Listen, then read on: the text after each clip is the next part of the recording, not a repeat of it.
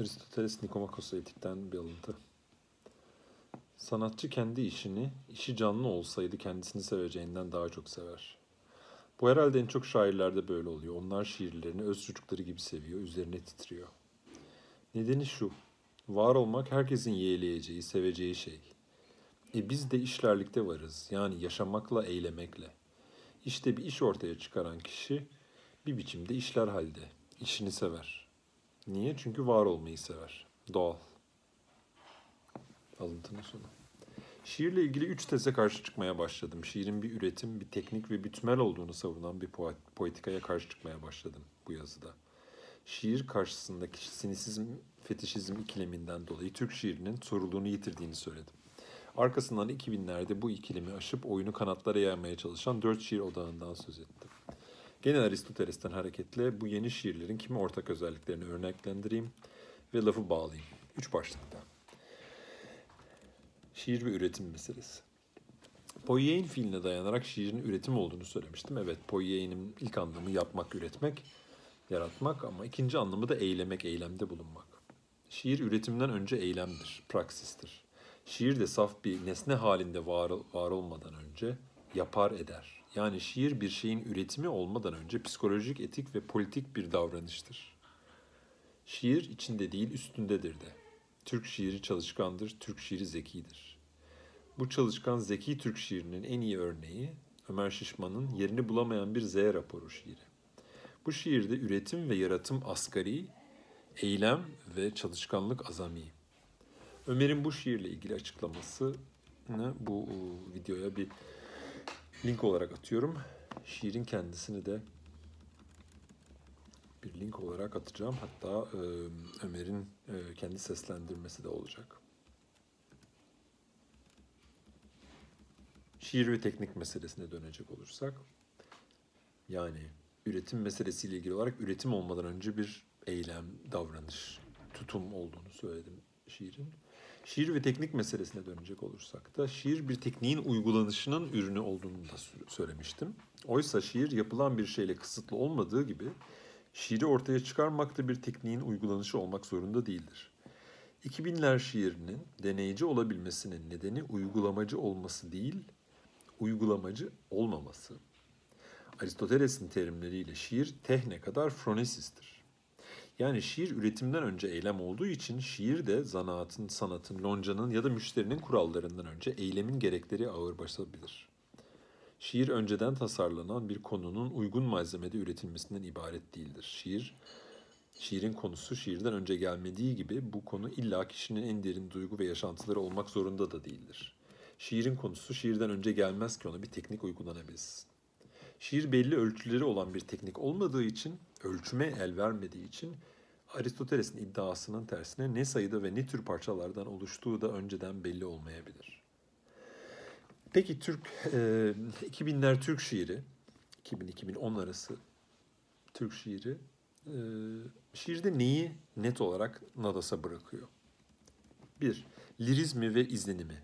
Yani 2000'lerin Türk şiiri şairin, okurun hem duygusallığını hem yalnızlığını nadasa bırakıyor. Yeni bir şair pozu getirmeden yeni bir şiir öneriyor. Soğuk gibi görünmesi bundan. Bu Ömer Şişman'ın Gerard Rüm'le yaptığı söyleşiden kısa bir alıntı. Bence kişilik ön, öne çıkarılmamalıdır. Çünkü bu zaten dışarı çıkmaktadır. Kişiliğin özellikle öne çıkarılmasından rahatsız edici, öne çıkarılmasını rahatsız edici ve utanç verici buluyorum.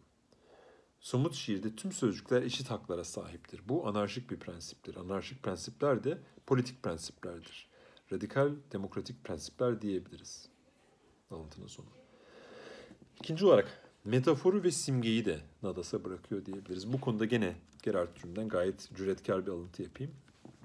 Simgesel kullanıma bu, bugün başvuran benim gözümde bir taklitçi ya da eklektiktir. Somut şiir toplumsal bir yan içerir. Sözcüğü tekrar harfiyen kendi anlamıyla kullanır.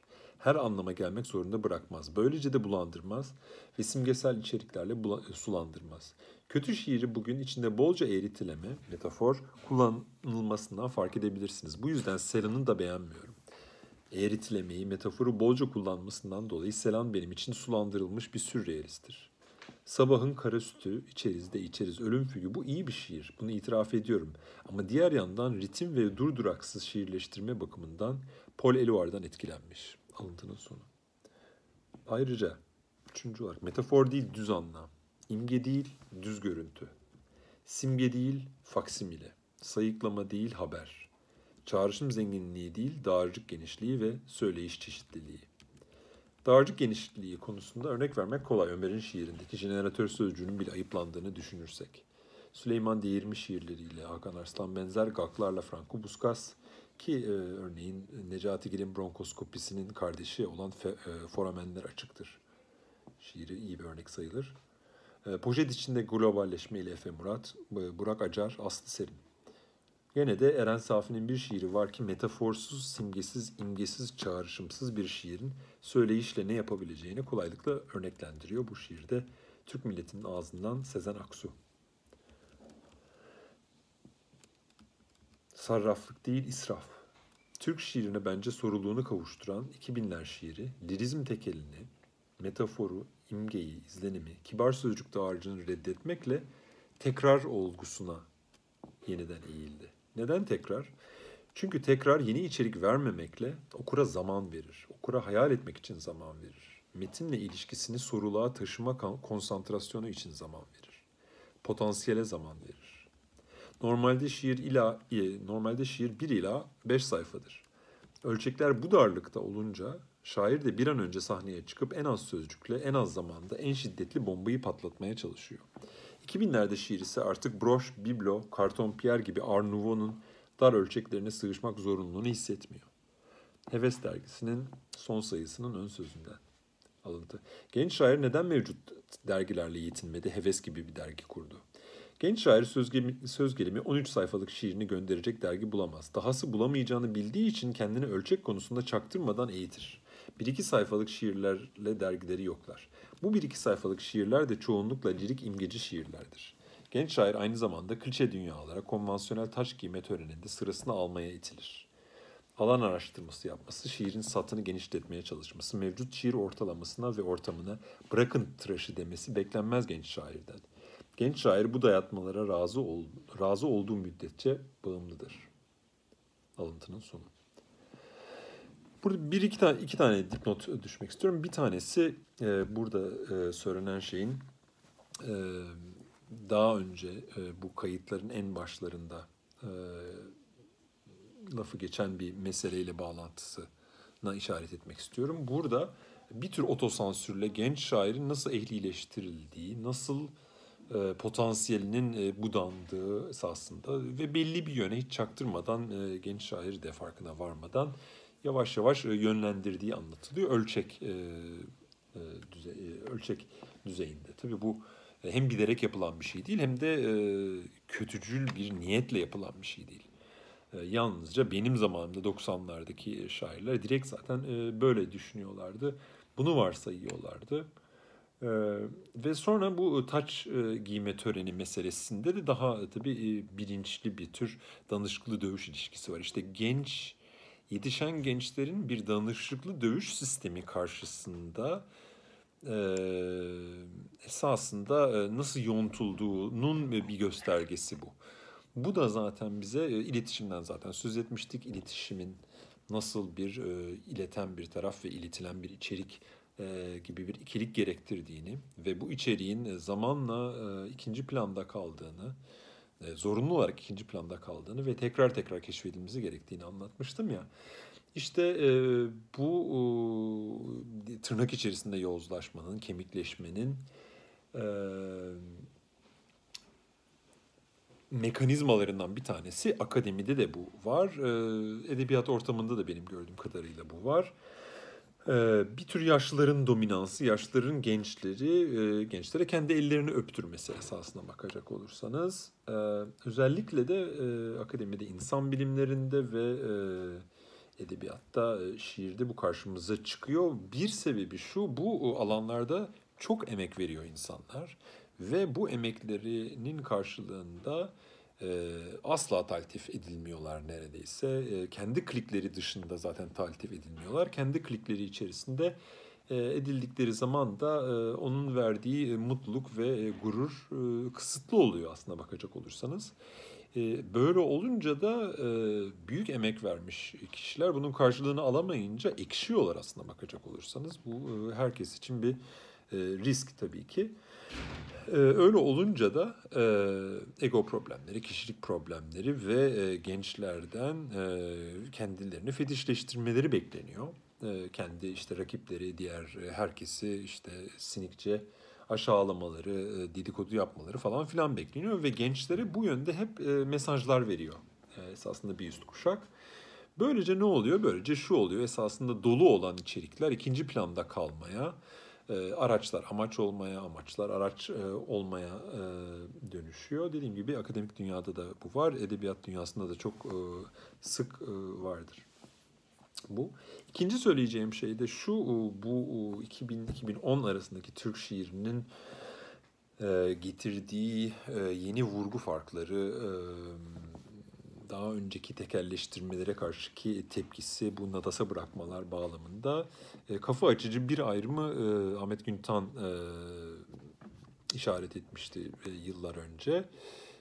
Ahmet Güntan 2000-2010 arasında bu şiir yazan grupların hiçbirisi postmodern değildi. Postmodern olmak niyetinde de değildi. Hepimiz e, ya daha doğrusu onlar kendimi dahil etmeyeyim ben e, canlı bir parçası değildim. Uzaktan bakan birisiydim her zaman. E, Heves dergisine bazı katkılarım olmuştu. Kişi olarak da onlarla tanıştım 2008 sonrası özellikle. ama temelde kendilerini modernist gibi hissediyorlardı en azından. Modernist gözüküyorlardı hepsi de. Ahmet Güntan'ın getirdiği ayrım birinci modernle ikinci modern arasındaki arasında bir ayrımdı. Birinci modernin e, idolü e, Stefan Mallarmé çok yazısal e, e, öz öznenin içine doğru yapılan, e, içrek sayılabilecek, mistik sayılabilecek, e, yazısal, e, dilsel, e, imgesel, kendine göre şahsi olan bir yönelim bu. Tabii ki Malarme örneğinde bu yönelim boş çıkıyor ve yani Malarme bunun bir tür olmayana ergisi bu eğilimin.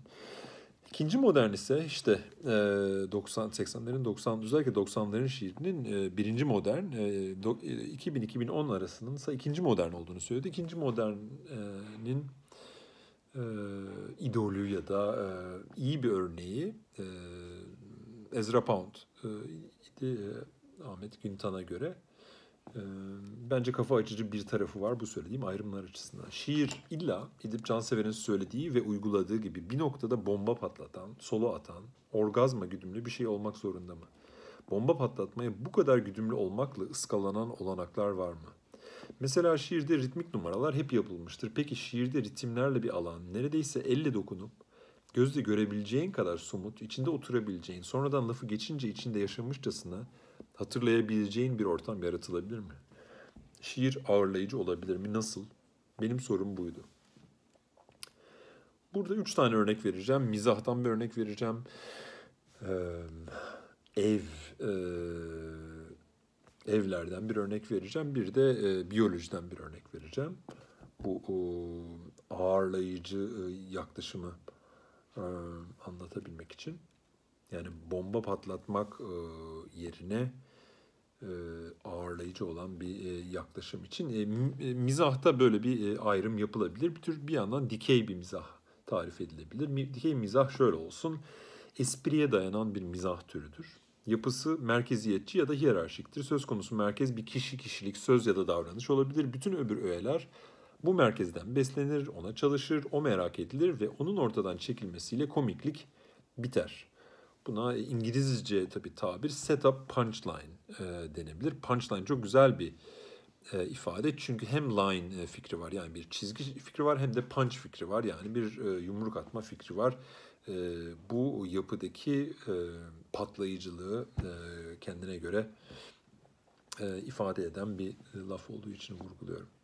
Esprilerin ard, ard arda yapılmasında bir engel yoktur. Her espri patlatılsın yeter ki. Bunların e, örneklerini verince zaten hemen anlayacaksınız. Cem Yılmaz bunun güzel bir örneği. Charlo güzel bir örneği. South Park, sitcomlar tipik olarak ve Erdener abi bunun tipik bir örneği. Charlo bunun güzel bir örneği. Ben de bu ayrımı e, aldım diye düşünüyordum ama e, hangi Döloz'un hangi metninden aldığımı bir türlü çıkaramıyorum. E, Charlo bunun güzel bir örneği çünkü Charlo önce her şeyin normal gittiği bir ortam vardır. E, Charlo gelince o ortam artık normalliğini e, normalliğinden çıkar ve komik hale gelir. İşte köpek, e, ne diyeyim, e, şemsiye, sandalye, piyano, garson, garsonun tepsisi bütün bunlar bir anda e, komikliğin parçaları haline gelir. Tabii ki kim sayesinde? Merkezdeki e, Charlo figürü sayesinde.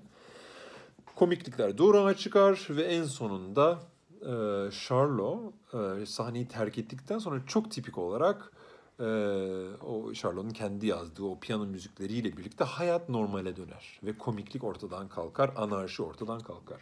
İşte bu dikey mizahtır. Dikey mizah bu anlamda merkeze bağımlı tek bir figürün yöneticiliğine bağımlı bir mizah anlayışıdır. Yatay mizah ise neşeye dayanan bir mizah türü olarak e, tanımlanabilir. Dikey mizahtan çok daha az rastlanır aslında yatay mizah ama yatay mizah diye bir mizah var. Bir iki tane örnek vereceğim.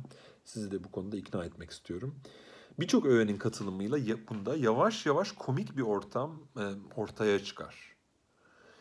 Espriden büsbütün yoksun değildir ama espriye güdümlü değildir. Bu mizahın etkisi kahkahadan çok karşı konulmaz bir güleşlik ve sapıtma hali ve nedensiz bir coşkudur. Bunun e, en güzel örneği bence açık farkla Hababam sınıfı. Hababam sınıfı komiktir, mizah, mizahidir, e, güldürür ama e, yalnızca esprilerle ve özellikle de esprilerle güldürmez. Aynı biçimde Jacques Tati e, benim işte Deleuze'den aldığımı düşündüğüm örnek Jacques Tati e, ve Metin Fidan, Metin Fidan'ı hatırlayanlar hatırlar diyelim. E, bu da e, Metin Fidan da bence Erdener abiden farklı olarak 90'ların çocuğuyuz. E, dikey değil, yatay mizahın bir örneği olarak düşünülebilir. Örneğin, bir başka örnek veriyorum. Teyzemin evinde misafir çok olur. Neden diye düşündüm. Teyzem nasıl biri? Ev nerede? Evi nasıl döşenmiş? Evinde neler var? Çalgılar var mı? Kim çalgıyı nasıl çalar? O evde kimler nelerden nasıl konuşur, eniştem nasıl biri, eve kaçta elinde nelerle gider, ne yemek yeniyor evde, o yemeği kim ne zaman planlıyor ve pişiriyor. Şiirin de teyzemin evi gibi konuksever olabilmesi için ne yapılabilir? Teyzemin evinin insanı rahat ettirmesinin nedeni rahmetli dayıma göre şuydu. O evde bir yemek pişerken sonraki yemek de planlanır. Hazırlanır, alışveriş yapılır. O alışveriş çoktan yapılmıştır bile. Hatta o alışverişin ne zaman yapılacağı bellidir. Çünkü her hafta pazartesi günü Özgürlük Parkı'nın orada pazar kurulur. Bakkal, market ya da yemeksepeti.com'dan farklı olarak bu pazarlar, mahalle pazarları günün, haftanın ve ayın ötesinde yıllık bir zamansal döngüye dayanır. Yani teyzemin evinin insanı rahat ettirmesinin nedeni tek tek süper eşyalarla donanmış bir yer olması değildi. Teyzemin süper bir aşçı, komedyen ya da animatör olması değildi. Evde harika partiler düzenlenmesi değildi. Evin sürekliliği ve geleneği vücuda getirmesiydi. Konak olmasıydı, zamansal, mekansal bir ağ olmasıydı. Örüntü olmasıydı, doku olmasıydı, üs olmasıydı. Üçüncü örnek bu sefer biyolojiden. Charles Darwin e, Galapagos yolculuğu sırasında yanılmıyorsam e, jeolog Lyell'ı e, okudukça, Lyell'ın çok meşhur bir kitabı vardır 19. yüzyılın klasiklerinden, bilim klasiklerinden. The Principles of Geology yanılmıyorsam modern jeolojinin kurucu kitabı diye düşünülür. Onu okudukça galiba birinci cildini okudukça Darwin kendi döneminin jeolojik kayıtlarının yetersizliğinden şikayet edermiş. Neden? Çünkü yaratılış yerine evrim gibi bir şeyi kanıtlamak, insanlara anlatmak ve inandırmak jeolojik zaman e, ölçeklerinde olanaklı ancak gibi gözüküyor ki diye düşünmüş. Birkaç bin yıl önce, e, birkaç bin yıl ölçeğinde evrimi nasıl anlatayım? Ver bana milyarlarca yılı, o zaman belki anlatırım. Bana Parnas'ın, sembolizmin, Sonnet'in, Garip'in, Hayku'nun, Gazel'in, Ece Ayhan'ın, Weber'in ölçeklerini verirsen tabii ki ağırlayıcı konukseverliğe vaktim kalmaz. Ver bana onlarca yüzlerce sayfayı, ver bana jeolojik zamanları, ver bana pahalı papirüs ya da nadir parşömen yerine, ver bana ucuz selülozu. O zaman Gazel Semai ve Sonnet'in ötesinde Özgecil potansiyelleri araştırabilirim. Geniş ölçekler, yeni nicelikler, nitel olanaklar açığa çıkarır. Şiiri suşi ölçeklerinde, degüstasyon ölçekleri içerisinde değerlendirdiğimiz sürece bazı olanaklar bize kapalı kalacak. Şiir kimyagerlik ya da simya ölçeklerinde olabilir ama şehircilik, gıda, tarım, jeoloji, klimatoloji ve kozmoloji ölçeklerinde de olabilir. Şiirin ölçeği bir yüzük taşını yıllar yılı ince ince işlemek olabilir ama tiş, e, işlenen o taş gibi kristalize olmak, güneş gibi doğup batmak, mevsimleri getirip götürmek de olabilir. Göçlerin, uygarlıkların, adaptasyonun, ömür sürmenin, doğanın, oksitlenmenin, mayalanmanın ölçeklerinde de olabilir. Yüzünü yıkamak, esnemek, hatırlamak, adet olmak, aşık olmak, pazar kurmak, sevişmek, hamile kalmak, doğurmak, çocuk bakmak, kurban kesmek, yemin etmek, yemin ettiğini unutmak, yemek yemek, hatalar yapmak, özlemek, yaşlanmak, dost olmak, zamanla ayrılmak, uyumak, uyanmak, ölmek, konuşmak. Şiir en eskiden beri bu geniş devirleri elbette anlatmaya çalıştı ama onlara bedenen ayak uydurmaya pek çalışmadı. Burada e, Eugen Gomringer'in e, Dua Saatleri e, kitabını okumanızı e, tavsiye ederim. E, Somut Şiir e, seçkisi başlığıyla e, Eringen'in e, çevirisiyle 160. kilometre yayınlarından küçük bir e, kitap çıkmıştır. E, onda bunu görebilirsiniz. Güzel bir örneğini bulabilirsiniz orada. Şiirin üretim, yaratım, teknik, ölçüm ve ölçekler ötesindeki bu olanakların araştırılması konusunda Ahmet Güntan'ın Parçalı Ham şiirinden örnek verilebilir ama esasen. Önce Parçalı Ham manifestoya bakmak lazım. Burada kısaca okuyacağım onu. Bir, şiiri yaratma, yavaşça ara. İki, içeride değil dışarıda, somutta. Üç, beyin kimyana ihanet etmeden bak nasılsa kimse seni takmıyor. Dört, gözlemlemediğin, dokunmadığın şeyi şiire sokma. Beş, Görmediğin coğrafyaları, yaşamadığın tarihi yazma. Kitaplardan somut bilgiyi ham olarak alabilirsin. 6 sıfatlardan kaçın. 7 dize kurma, 8 kafiye yapma, 9 söz sanatlarından sakın, 10 gizli gönderme yapma, okuyucunun donanımına ihtiyaç duyma. 11 imgeyi bilgi vermek için kullan. 12 tıfıl garsonu unutma. Burada da birinci modern, ikinci modern e, ayrımı kafa açıcı olabilir. E, yazımın başından beri söz ettiğim pek çok şeyin örneği, kaynağı, en azından sonuçları ilk parçalı ham şiirlerden 1873 kayıtları büyük vızıltıda bulunabilir. Ee, burada tabii ki okumak isterdim ama e, tıpkı Zehra şiiri gibi e, Ömer Şişman'ın bu şiirler e, ölçekleri gereği e, bir podcast içerisinde okumaya gerçekten müsait değiller ve apayrı bir performans zaten gerektiriyorlar. Daha önce Ömer Şişman'ın e, Zehra şiirini okuması e, videosuna e, baktıysanız zaten bunu fark etmişsinizdir. 2000'ler şiirinin teknik ve uygulamacı olmadığını ileri sürmüştüm. Oysa Ahmet Güntan teknik bir şair olduğunu söyledi. Bu, bence yanlıştır. Ahmet Güntan teknik bir şair değildir. Parçalı Ham Manifesto neredeyse tamamen negatif bir manifestodur. Emirleri on emir gibi yasaklardır. Bu yüzden Ahmet Güntan'ın tekniği varsa bile yaratımdan, kafiyeden, imgeden geriye kala kala kalan son tekniktir. İlk tekniktir. Kolaj, paradaksis, makastarlık, sinaps, birleştirme, yan yana koyma. Neoepik'te Hakan ve Arslan benzer de yer yer, şiirde ve özellikle dizede teknikten söz etti ama iyi neoepik şairler uygulamacı olmadılar. Niçin Ahmet Güntan da Hakan Arslan benzer de teknisyenmiş gibi davrandı peki? Tekniksizlikle e, övünen ilhamcı öznel şiire karşı tepkiselliklerinden dolayı bana kalırsa haklı tepkiden dengesiz fevri tepkiselliğe savrulduklarından dolayı bir tür şiir fetişizminden, bir tür şiir e, sinisizmine savrulduklarından. Son olarak ya, e, şiirin üretim olduğuna karşı çıkmaya çalıştım. Şiirin bir teknik temelde bir teknik olduğuna karşı çıkmaya çalıştım. Şimdi de tümellik meselesine gelecek olursak ilk bölümde söylediğimin aksine şiir yazmak bir üretim olmak zorunda olmadığı için öncelikle bir tekniğin uygulanması da olmayabilir. Zira gene ilk bölümde söylediğimin tersine şiirin ilkeleri de konusu da tümelleştirilemeyebilir. Şiir etkinliğini ilk kez kavramlaştıran Aristoteles şiirin tümellik derecesini de harika dile getirir. Bu da poetikadan bir alıntı. Ozan'ın işi gerçekten olan şeyleri değil, olabilir olanı yani olasılık ya da zorunluluk açısından olması olanaklı olan şeyleri anlatmaktır.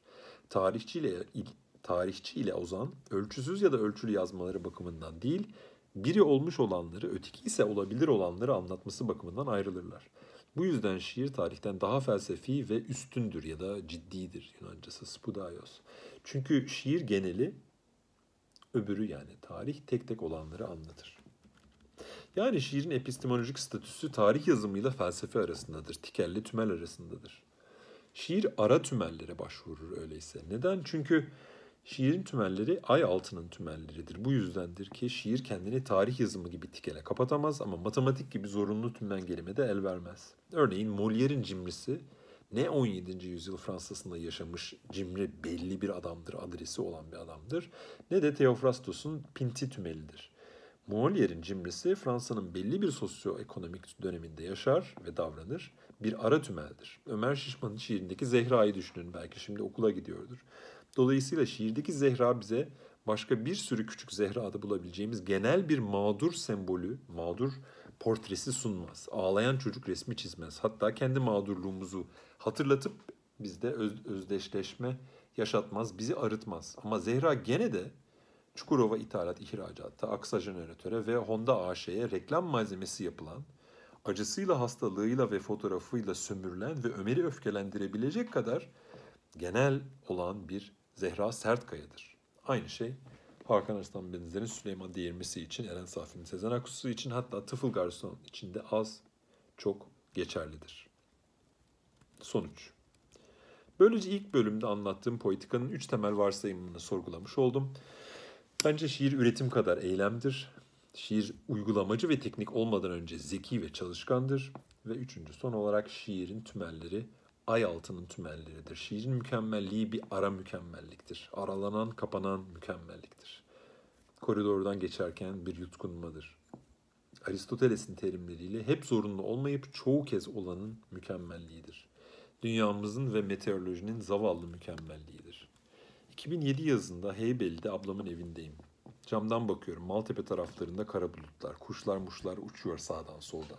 Steve Reich'ın minimalist bestesi devam ediyor. Tın tın tın tın. Rüzgar esiyor.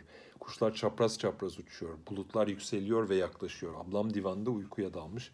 Müzik tın tın tın tın devam ediyor. Bir şimşek çaktı. Hiç çakmamış gibi oldu. Sağanak başladı. Kapı pencere sallanmaya başladı. Rüzgar bir şey söylemeye çalışır gibi. Ablam duymuyor. Müzik tın tın tın tın aynen devam. Kuşlar ortalıktan çekildi. Yağmur hızlandı, hızlandı, hızlandı. İdeal tepe artık görünmüyor. Ablam uyuyor. Belki rüya görüyor. Müzik tın tın tın tın devam ediyor. Sonra yağmur azaldı. Bulutlar seyreldi. Karnında bebekle ablam uyuyor. Rüzgar kesildi. Son birkaç damla. Sonra harika güneş açtı yavaş yavaş. İşte ben o zaman bir şey anladım. Beethoven'i düşünün. Bilmem kaçıncı senfoni. Biz bugün bunu nasıl dinliyoruz? Kültür politikaları oluşturuluyor, binalar inşa ediliyor, onun içinde konser salonları yapılıyor, sahne kuruluyor, sabit koltuklar konuyor, koltuklar döşenip numaralar çakılıyor. Biz gişeden, internetten numaralı bilet alıyoruz. Biletin üstünde yazan saatte salona oturup karanlıkta cep telefonlarımızı kapatıyoruz. Koltuktan taşmamaya özen göstererek pür dikkat aydınlık sahneye gözlerimizi dikiyoruz. Ve alkışlar eşliğinde birisi sahnenin ortasına dikilip benim çaldığım şeyi dinleyin dercesine o yalıtılmış ortamda sesler çıkarıyor ve biz de öylece susuyoruz. İşte Heybeliada'da o gün dinlediğim o tın tın minimalist müzik bana bundan başka bir şey gösterdi. O tın tın minimalist müzik kendini göstermek yerine, kendini öne çıkartmak yerine Maltepe'den Yağmur'un Heybeliada'ya gelişini ve fırtınayı gösterdi. Onlara çerçevelik etti. Tokyo trafiğine bir apartman boşluğuna da çerçevelik edebilirdi insanlığın temsilcisi olarak uzaya fırlatılmasa bile Mars yolculuğuna da çerçevelik edebilirdi. Başta ablamla konuşurken o minimalist müziğin vereceklerini aslında hiç alacağım yokken o müzik bana al dedi. Al bile demedi, verdi. Tablo gibi, videoklip gibi şiir yazabiliyoruz da cam gibi şiir yazamaz mıyız? Öyle bir yazabilirsin ki, öyle bir çalabilirsin, öyle bir besteleyebilirsin ki illa çük gibi ortaya çıkıp orada kusursuz bir performans yaratmak iddian ol, e, olmaz. Herkes sussun, bana bakın, bakın neler yapacağım demezsin. Çerçeve olursun, çevre olursun, ev olursun, evren olursun.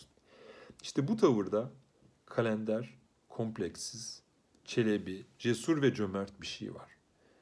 Çünkü beğenin beğenmeyin şiirimiz edebiyatımız uzunu kısası, şişkosu sıskası bir takım çükler toplamı değil yalnızca.